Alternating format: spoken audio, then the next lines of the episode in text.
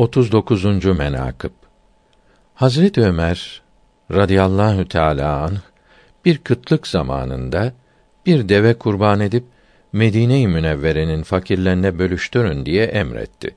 Bölüştürme işini yapan hizmetçi o devenin kıymetli yerlerinden bir miktar alıkoyup halife için güzel bir şekilde pişirip iftar zamanında huzuru şeriflerine getirdi.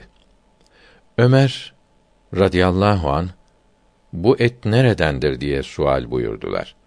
Hizmetçi dedi ki: Ya emir müminin, emri şerifiniz ile fakirlere teslim olunan deve etinden sizin hissenizdir.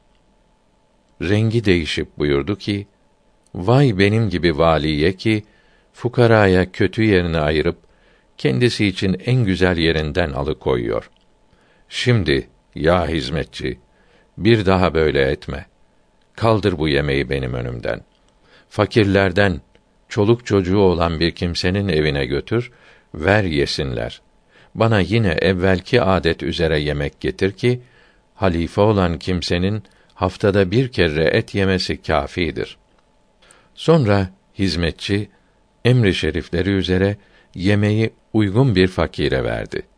Hazret Ömer'in radıyallahu teâlâ eski adeti üzere bir miktar zeytin ile kuru ekmek parçası getirip önlerine koydu.